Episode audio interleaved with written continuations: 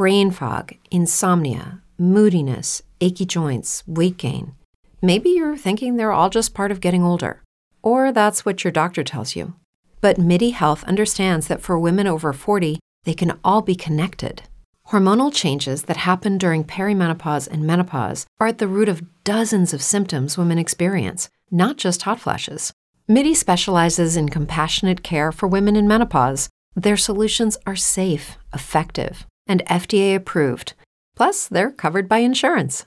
A convenient telehealth visit with a MIDI clinician can be your first step to getting personalized care. They'll tailor a treatment plan for your symptoms and health history so you can get back to feeling great. 91% of MIDI patients get relief from symptoms within just two months. When your body changes, your care should too.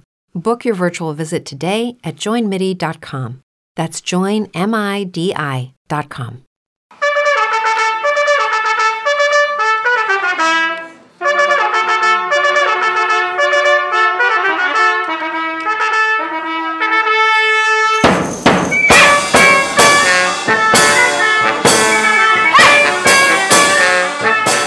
Ben arrivati sullo Spiritofono, la web radio di Spiri de Milan. Siete pronti per un nuovo episodio di Chi è di scena? Io sono Ilaria e con me come sempre c'è Elena Ciampella che per tanto tempo ha lavorato all'ufficio produzione del Piccolo Teatro e che oggi ci presenta subito l'ospite che ci racconterà appunto tanti aneddoti e tante particolarità. Ciao Elena.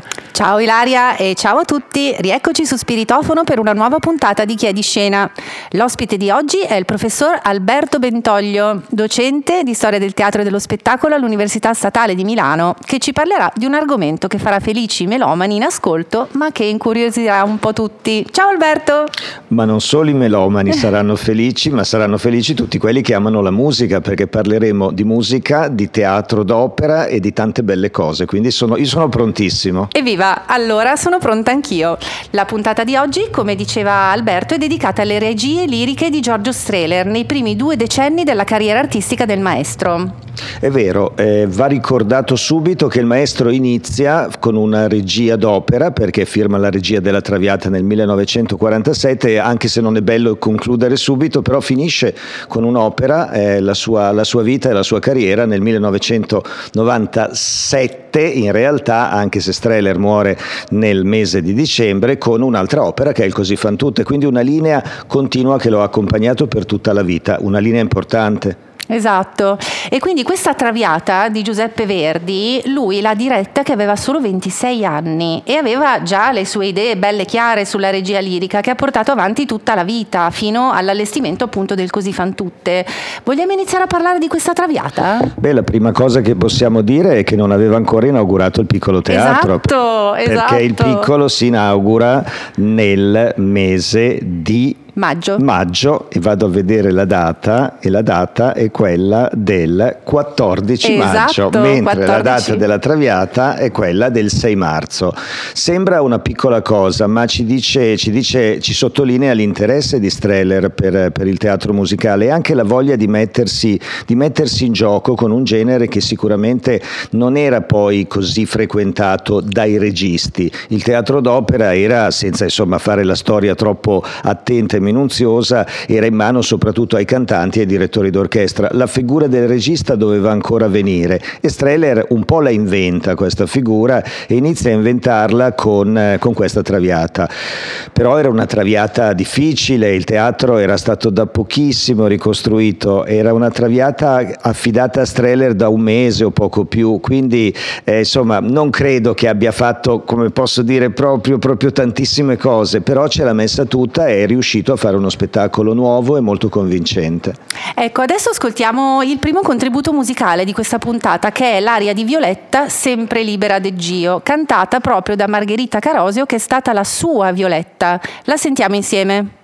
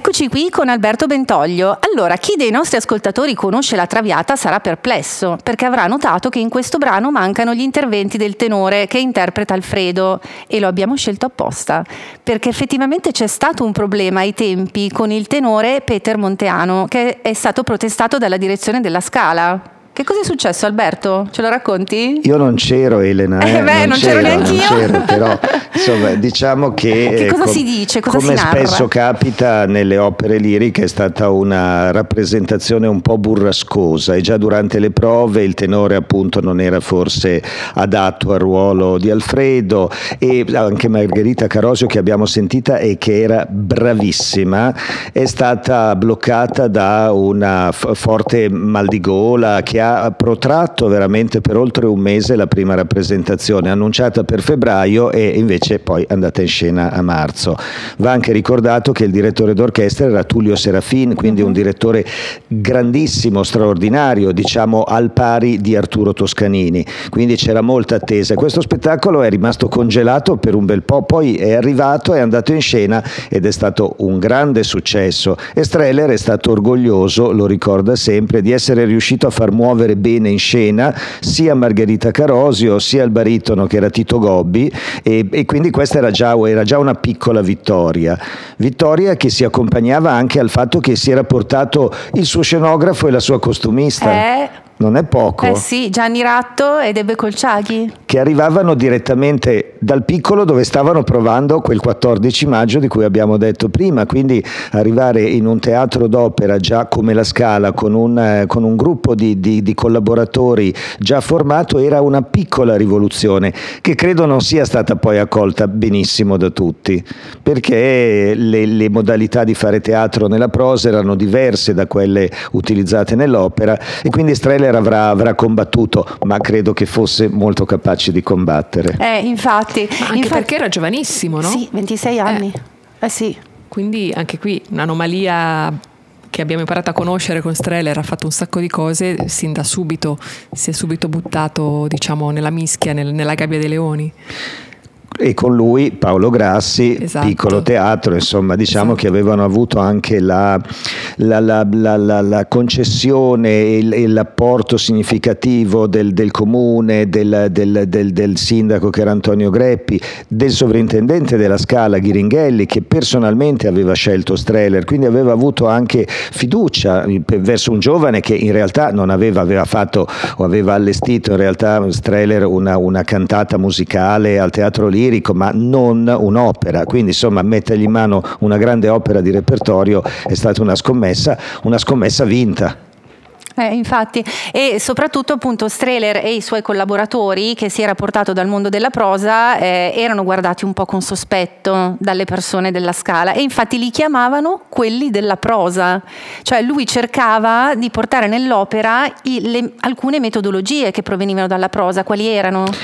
Soprattutto lui cercava di non utilizzare le vecchie metodologie Eh, del sì. melodramma, che erano sicuramente vincenti, le, le- le- le- le scene dipinte, gli allestimenti, però erano sempre uguali, la traviata era la stessa che si metteva in scena ogni anno, quindi c'era quell'idea di teatro tradizionale, un po' vecchio e polveroso, che Streller non sentiva più adatto al pubblico soprattutto, anche al pubblico dell'opera, che in effetti poi ha amato i suoi allestimenti anche in quegli anni, quindi Streller era molto sensibile a quello che il pubblico desiderava e alla fine eh, riusciva ad accontentare il pubblico anche eh, con dei titoli difficili perché non dimentichiamo che la seconda opera che mette in scena poco dopo, siamo nel dicembre del 47, è un'opera di Prokofiev, L'amore delle tre melarance, quindi è un'opera già non più di repertorio, un'opera più complessa, ma anche lì è un grande successo, sempre a fianco di, di, di, di Ebe Colciaghi, de- del- di Gianni Ratto, della sua squadra che insomma riesce a introdursi, a introdursi alla scala e da lì per tutti gli anni 50 insomma fare una serie di spettacoli che sono rimasti memorabili. Eh, infatti, adesso ascoltiamo la voce del maestro in questo contributo audio. Si tratta di un'intervista del 1986 che abbiamo trovato su Rai Play Radio, che è stata curata da Franca Cella e Anna Dal Ponte. L'ascoltiamo. Questa traviata affidata a un giovane regista eh, esordiente praticamente, eh, di prosa, un regista di teatro, un'opera lirica, mh, mm, fu un gesto estremamente coraggioso e senza precedenti. Eh, storicamente io sono il primo regista, eh, regista professionista di, di, di teatro, che è stato chiamato da un grande teatro lirico in un certo momento storico, quando non si pensava nemmeno possibile la intromissione di questo personaggio nel mondo della lirica, a, a, a curare la regia di uh, un'opera importante, anche difficile come la Traviata. Vi chiamavano infatti quelli della prosa, insieme a Gianni Ratto, scenografo, e Becolciaghi, costumista. Sì, ma era, era una cosa veramente straordinaria. E da allora poi invece a poco a poco la cosa diventò normale, quindi quando Visconti venne chiamato come altri registi a fare degli spettacoli alla Scala o altrove, era una cosa assolutamente normale. E oggi è assolutamente normale che questo avvenga, allora era un'eccezione.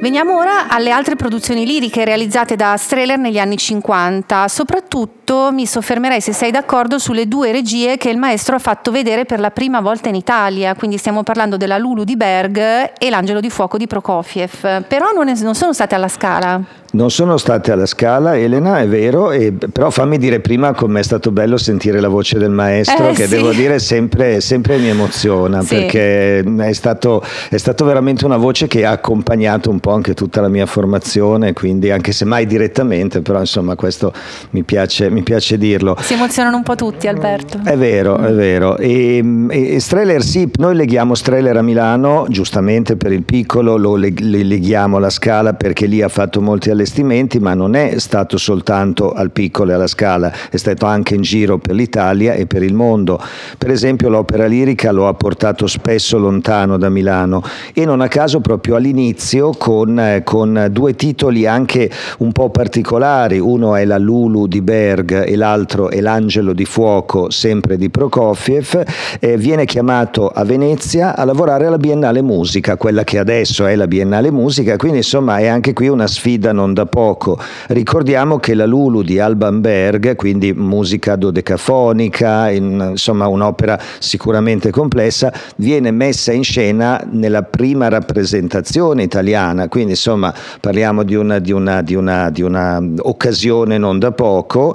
E anche l'Angelo di Fuoco viene messo addirittura in scena per la prima rappresentazione assoluta scenica, era già stato eseguito in forma orchestrale, non a caso fa effetto leggere le critiche bellissime di, di- di questo periodo fatte dai grandi musicologi, quindi da- da- non da- dai critici teatrali che seguivano Streller, cito per tutti Massimo Mila, forse un nome eh, È conosciuto, un nome leggendario. riconoscono a Streller la grande bravura, dicono abbiamo visto finalmente i cantanti muoversi sulla scena con proprietà come gli attori, riconoscono quindi alla regia uno spazio. Questa è stata una vittoria di Streller e è bene dire anche che poi alcuni spettacoli come questo Angelo di Fuoco, opera difficile, Prokofiev, non in repertorio, viene addirittura poi ripreso alla Scala. Quindi la Scala eh, riprende uno spettacolo fatto da Venezia alla Biennale sul palcoscenico grande, insomma anche questo no- non è cosa da poco.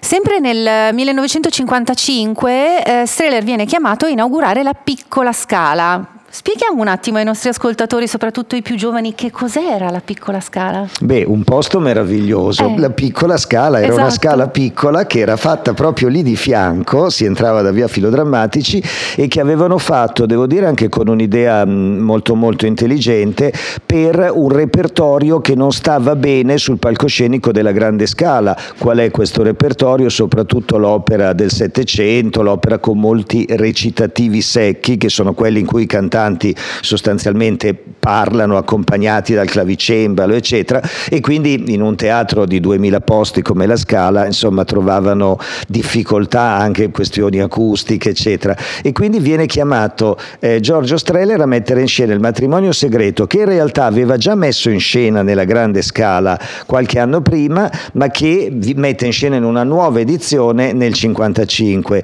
Serata storica, serata storica alla quale partecipano eh, insomma tutte, tutte le, le, grandi personalità. C'era anche Maria Callas in scena, che è una cosa che mi ha sempre fatto effetto e, e che Streller non ha mai ricordato, però c'era, perché c'è anche una foto della Callas vicino alla locandina del matrimonio segreto. Dico questa cosa non solo per, per l'aneddoto che piace tanto a Elena e quindi oh, io adoro me- gli aneddoti l'ho dovuto mettere, ma lo dico anche perché poi quando la Scala va a fare la tournée nel, in Germania e in Austria, quindi in due posti molto importanti, porta due opere, una è la Lucia di Lammermoor con la Callas e Karajan che dirige e l'altro è proprio il matrimonio segreto diretto da Sanzogno e con la regia di Streller, quindi era uno spettacolo che insomma aveva avuto, aveva avuto una certa fortuna ma ehm, c'è stato un problema però con il direttore d'orchestra che doveva essere Cantelli?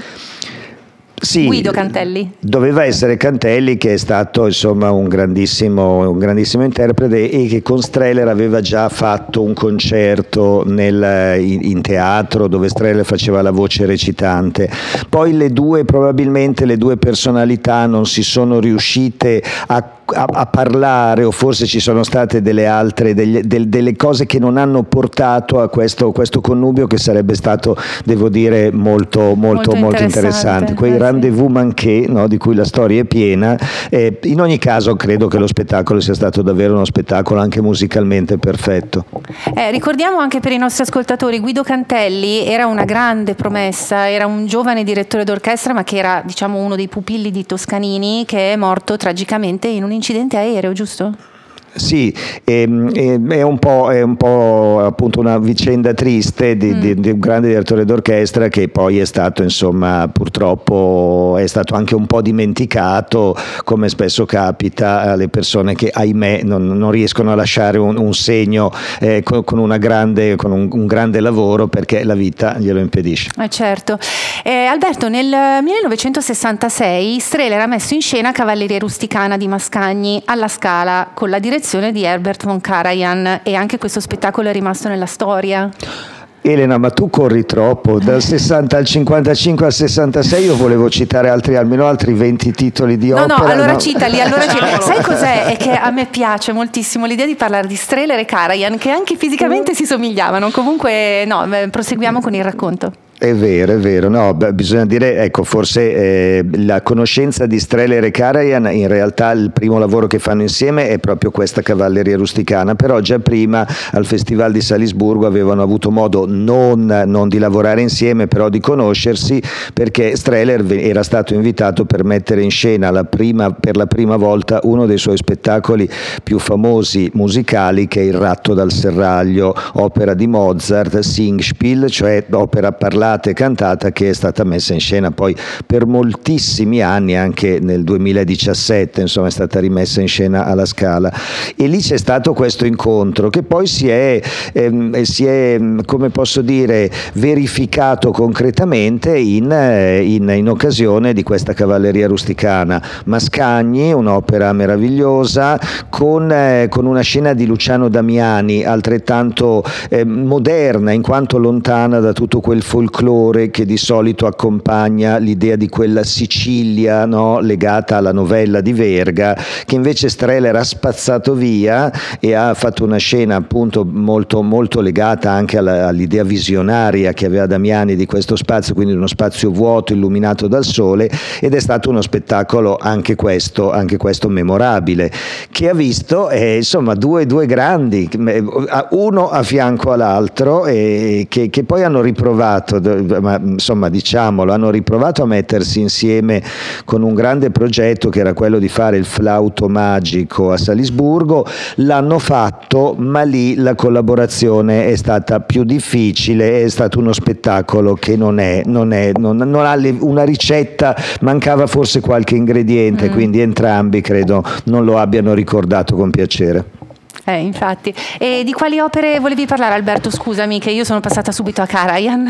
No, non volevo no, di nessuna opera in particolare, però è, è, bello appunto dare magari anche l'idea eh, di tutto il lavoro che ha fatto Streller, la sua attenzione al teatro del Settecento, abbiamo detto Cimarosa, ma anche al repertorio, ha fatto opere di Donizetti, ha fatto opere di Giuseppe Verdi e poi anche all'opera contemporanea. I titoli magari adesso ci dicono poco, però Streller ha messo in scena molti lavori anche di giovani musicisti che erano a volte vincitori di concorsi, eccetera, e che fa un po' effetto pensare, però si rivolgevano a lui, avevano la possibilità di essere messi in scena appunto anche alla alla Scala su palcoscenici di Serie A, insomma, quindi questo lavoro sempre attento che ha fatto verso i giovani, verso la giovane drammaturgia nel teatro di prosa e i giovani musicisti nel teatro musicale. Questa è una cosa anche un po', un po rara e che mostra la sensibilità di Streller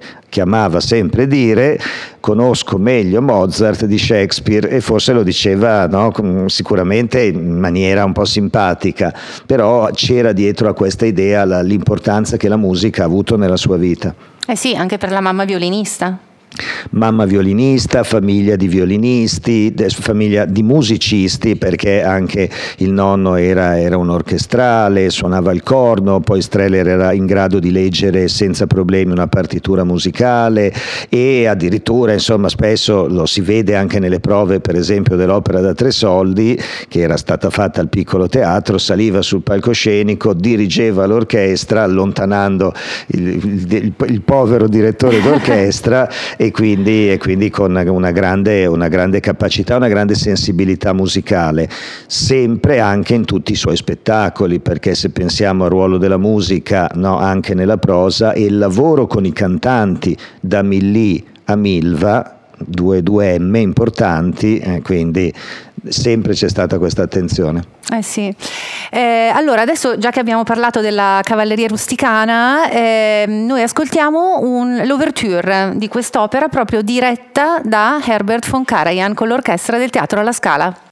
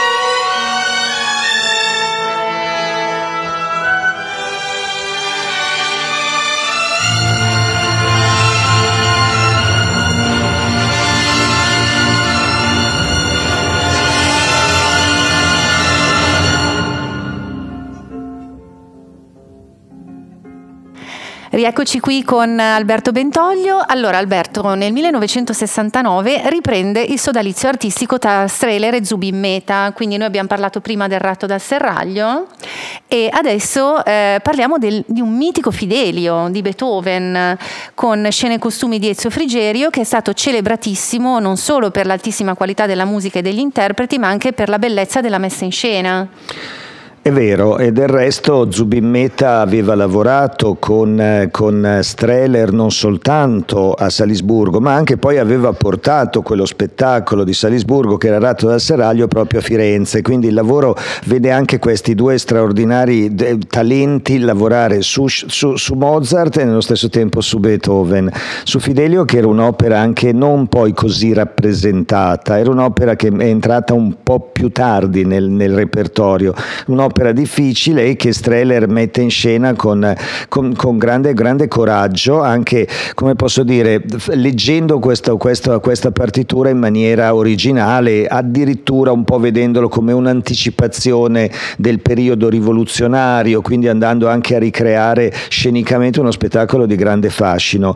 Non a caso poi questo Fidelio accompagna Streller perché questo Fidelio poi lo riprende negli anni 90 in Francia e lo porta anche alla Scala, quindi quindi Streller insomma quando si affeziona a un titolo musicale se è possibile farlo lo, lo, lo, tiene, lo tiene, con sé e cerca soprattutto di farlo vedere a un pubblico vasto e, e, e Fidelio è stata una di queste, di, queste, di queste opere alle quali sicuramente è sempre stato molto affezionato.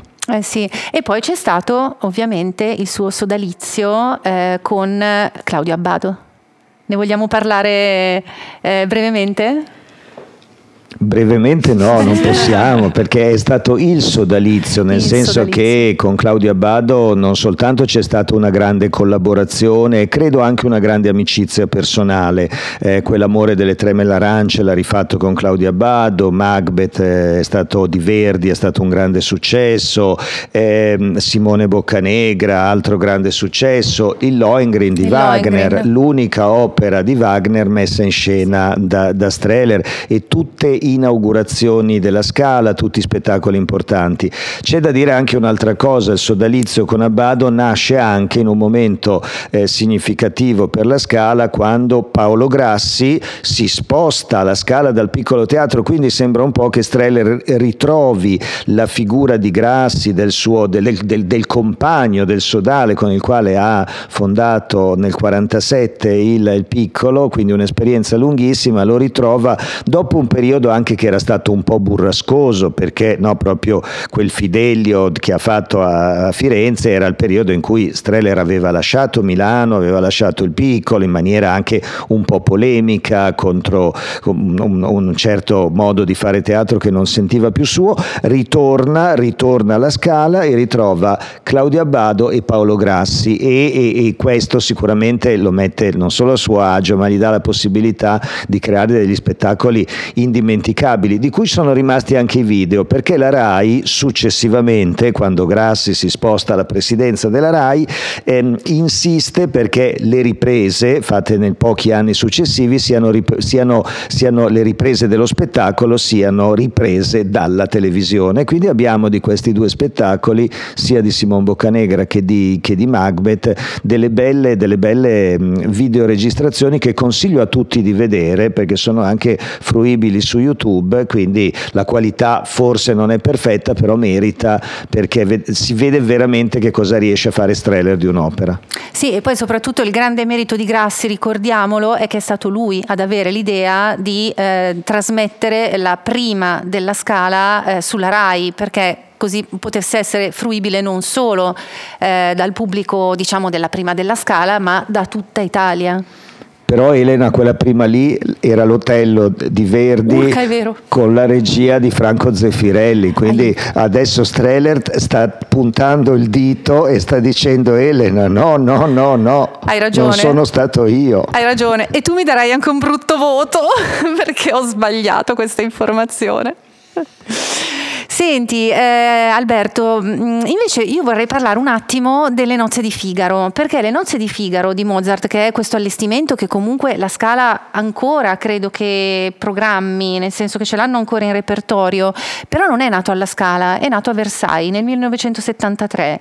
E cosa ci puoi raccontare di questo allestimento? Beh, allora, questo è, è l'allestimento, a mio avviso, di Mm. Streller. Come dicevamo prima, Fidelio se l'è portato un po' dietro, le nozze è stato, è stato un pezzo della, della sua vita. Iniziano nel 73, oltretutto in una situazione piccola, perché il teatrino di Versailles, se qualcuno è stato a Versailles magari ha buttato, ha buttato l'occhio nel teatro e ha visto che c'è una, una un piccola, piccola sala che era utilizzata appunto per le feste, le rappresentazioni di corte. Lì fa con un direttore che è Georg Solti, direttore straordinario, con il quale in realtà mh, Streller non si trova poi, poi moltissimo, beh, non era forse sem- semplicissimo insomma anche il rapporto, e, mh, però questo spettacolo è uno spettacolo che ha g- grande, grande successo perché è un nuovo modo di mettere in scena Mozart, e soprattutto il Mozart italiano, quello delle nozze di Figaro, di Don Giovanni e di Così fan tutte, non a caso tre titoli che Streller metterà in scena. E questo spettacolo inizia poi ad avere una serie di rappresentazioni, prima all'Opera di Parigi e poi arriva alla Scala. E anche in questo caso, cosa abbastanza strana, Streller ritorna alla Scala e rimonta personalmente questo spettacolo, proprio lo rimonta ex novo, le scene sono sempre i costumi, scene e costumi sono di Ezio Frigerio, poi arriva anche Franca Squarciapino, però lo riprende perché sente la necessità di lavorare, facciamo il nome, con un altro grandissimo direttore d'orchestra che è Riccardo Muti.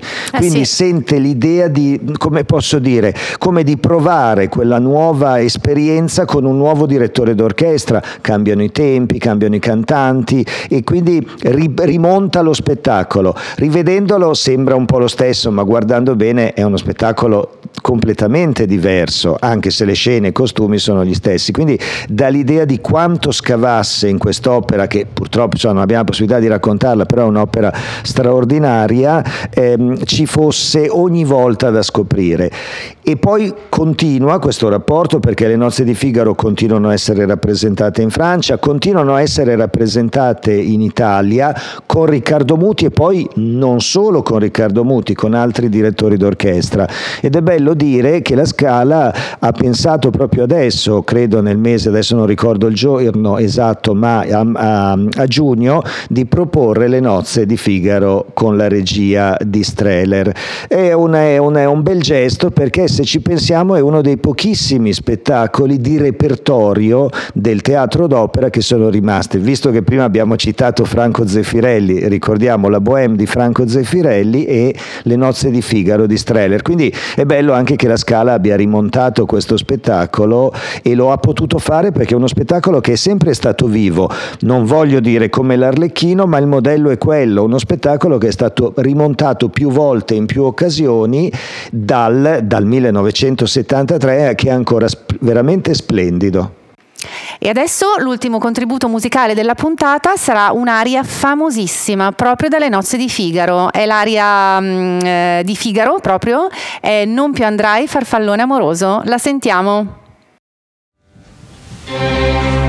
Non più andrai farfallone amoroso Notte e giorno d'intorno girando Belle belle riposo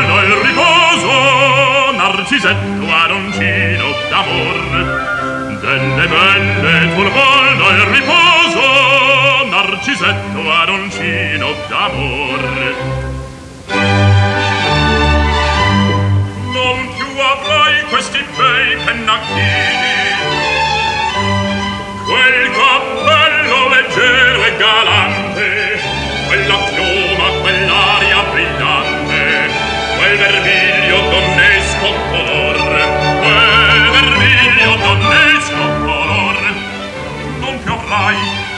quei pennacchini, quel cappello, quella chioma, quell'aria brillante.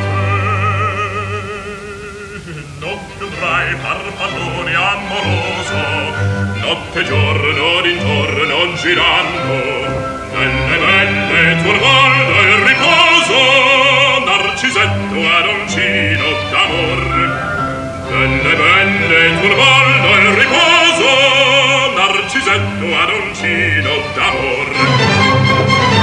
Roserrieri popparmacco Grano stacchi stretto sacco Schioppo in spalla.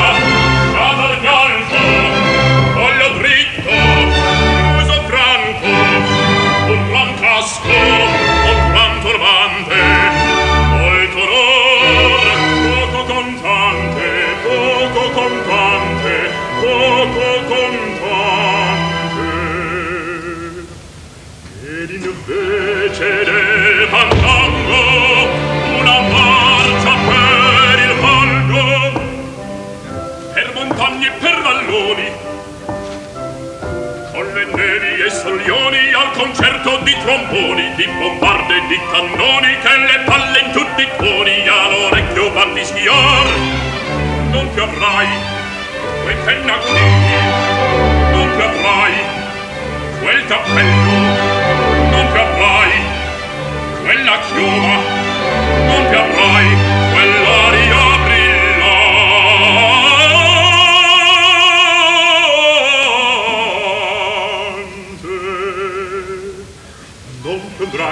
pallone amoroso notte giorno d'intorno girando. Delle belle turbolva il riposo narcisetto aloncino d'amor.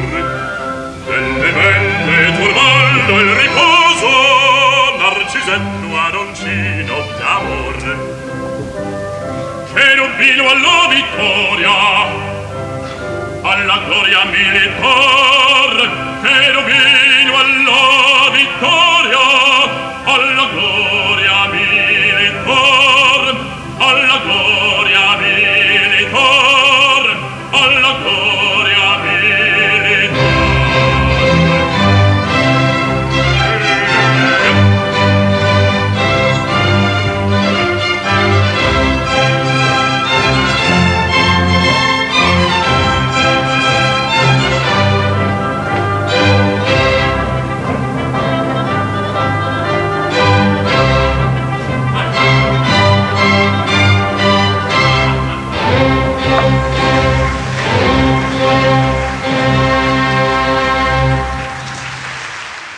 Regia alla scala di Streller qual è stata?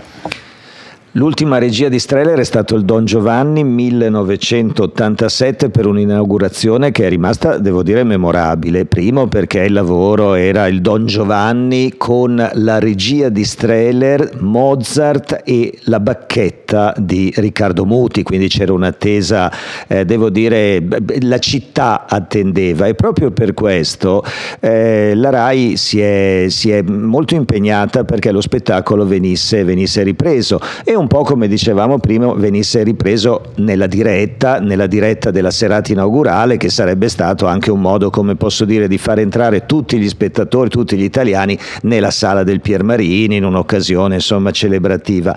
Però ci fu, ci fu devo dire in questo caso un, un qualche problema, ci furono dei problemi perché lo spettacolo era uno spettacolo buio, era uno spettacolo bellissimo con eh, le scene di Ezio Frigerio, i costumi di, di Franca Squarciapino, molto palladiano, nel senso che sullo sfondo c'era una delle tante bellissime ville che Palladio ha costruito nella zona del Vicentino, ma si intravedeva, era uno spettacolo che doveva essere notturno, perché Streller diceva odio il Don Giovanni mediterraneo e solare, non c'entra assolutamente niente, il mio Don Giovanni è un Don Giovanni nordico, un Don Giovanni malato, un Don Giovanni che viaggia di notte e commette tutte quelle cose che conosciamo.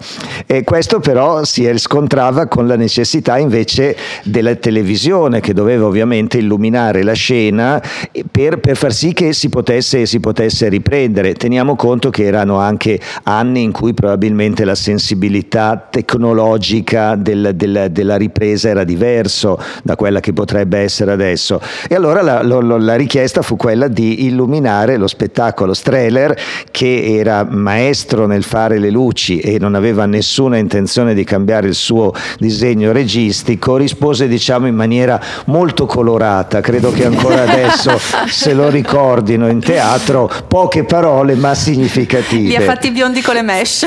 Sono rimaste impresse, diciamo. Impresse nel muro, credo, e non a caso lo spettacolo andò in scena nella prima rappresentazione senza la ripresa televisiva, cioè le telecamere furono tenute fuori e devo dire Streller lo fece anche per una forma di rispetto verso il pubblico, perché il pubblico che andava in sala e vedeva questo spettacolo doveva vedere lo spettacolo di Streller con le sue luci perché le luci erano un ingrediente eh, indispensabile era, erano una de, delle cose alle quali Streller teneva maggiormente soprattutto nel teatro musicale in un palcoscenico come la Scala poi però diede il permesso, diede il suo ok per far sì che lo spettacolo fosse illuminato in maniera più intensa, affidò la ripresa a Carlo Battistoni che era persona di grande, di grande, di grande capacità artistica, al quale dobbiamo tantissimi bei video che ci sono rimasti di Streller e il Don Giovanni così poté essere visto da tutta l'Italia e non solo, ancora adesso rimane questo, però non è in realtà il vero Don Giovanni di Streller che videro soltanto gli spettatori insomma, che furono in sala quel 7 dicembre del 1987. Comunque ora siamo curiosi, andiamo subito a cercare il video per vedere com'erano queste luci diverse, diciamo. E ora sentiamo una delle arie più famose del Don Giovanni che è Madamina, il catalogo è questo ed è il momento in cui Leporello elenca a donna Elvira tutte le donne che ha avuto Don Giovanni. In Italia 640, in Almania 231, 100 in Francia e in Turchia 91, ma in Spagna quante erano? 1300.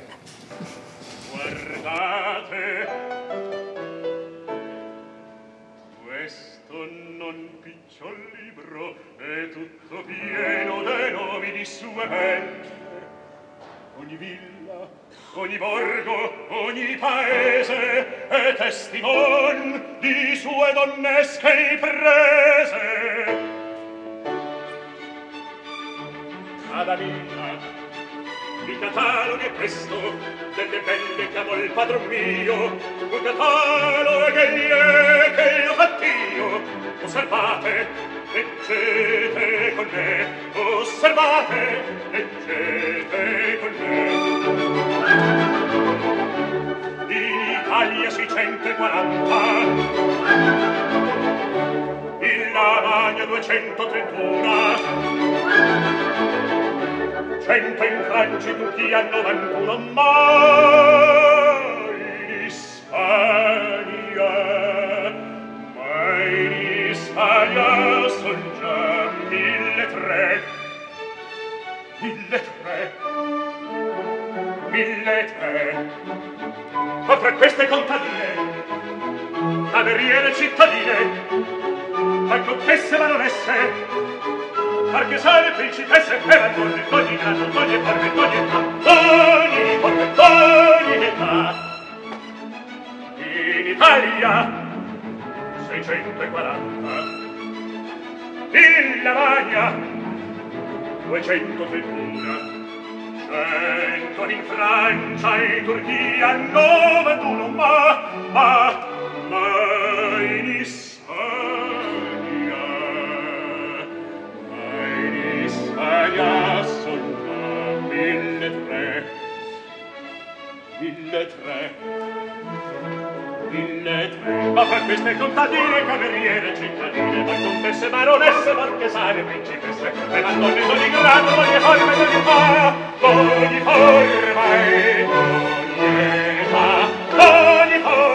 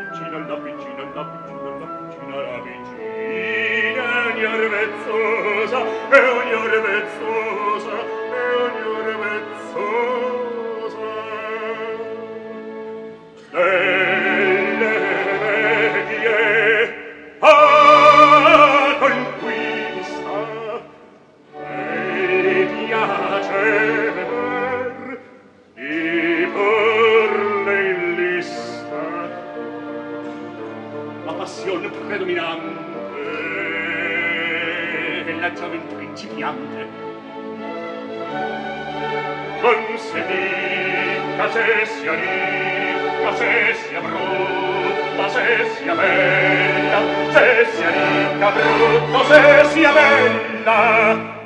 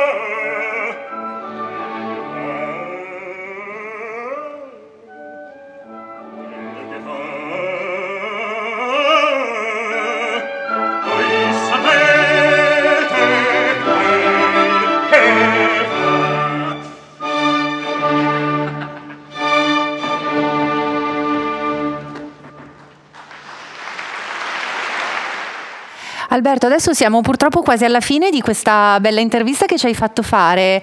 Eh, volevo chiederti questa cosa. Tu hai eh, scritto e quindi hai pubblicato un libro proprio per il centenario di Giorgio Strehler eh, che è 20 lezioni su Giorgio Strehler. Ce ne vuoi parlare brevemente? Mi imbarazzo, però No, se non mi, ti imbarazzare. mi imbarazzo sempre. Allora, non è io lo chiamo il dispensone, perché siccome io faccio professore eh, universitario, allora ho pensato di, di- di- di fare una grande dispensa utile per i miei studenti, ai quali ho dedicato appunto 20 lezioni sul teatro di Strehler. Siccome mh, il il momento non era felice, adesso non lo è ancora, ma lo è un pochino di più, quindi non era felice, ho pensato a fare un ebook, quindi un libro che si possa leggere a a casa propria e gli studenti hanno apprezzato molto il dispensone, quindi è un dispensone dove ci sono dentro tante cose scritte da altri, anche da me, ma gli altri le hanno scritte in maniera più appropriata e quindi credo soprattutto che sia utile. C'è una cosa, ecco, non è un libro su Strehler e il teatro di Strehler in prosa, non è un libro sul teatro in musica, ma è un libro che cerca di mettere insieme tutto il lavoro che ha fatto Strehler in modo che chi non lo conosca possa farsi un'idea del perché quest'uomo è stato così importante come e quando abbia inventato la regia, non soltanto nella prosa, ma anche nell'opera. E credo che i nostri ascoltatori, se ci hanno seguiti, potrebbero fare l'esame di storia del teatro e dello spettacolo su Giorgio Strehler e prendere ben 30. E a me quanto daresti dopo l'errore che ho fatto? La lode. No, veramente? Adesso mi emoziono. Non posso dire diversamente.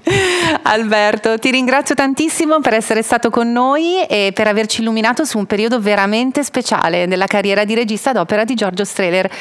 Cosa vogliamo dire ai nostri ascoltatori alla fine del- di questa puntata? Viva Giorgio Strehler! Evviva! E allora, sigla!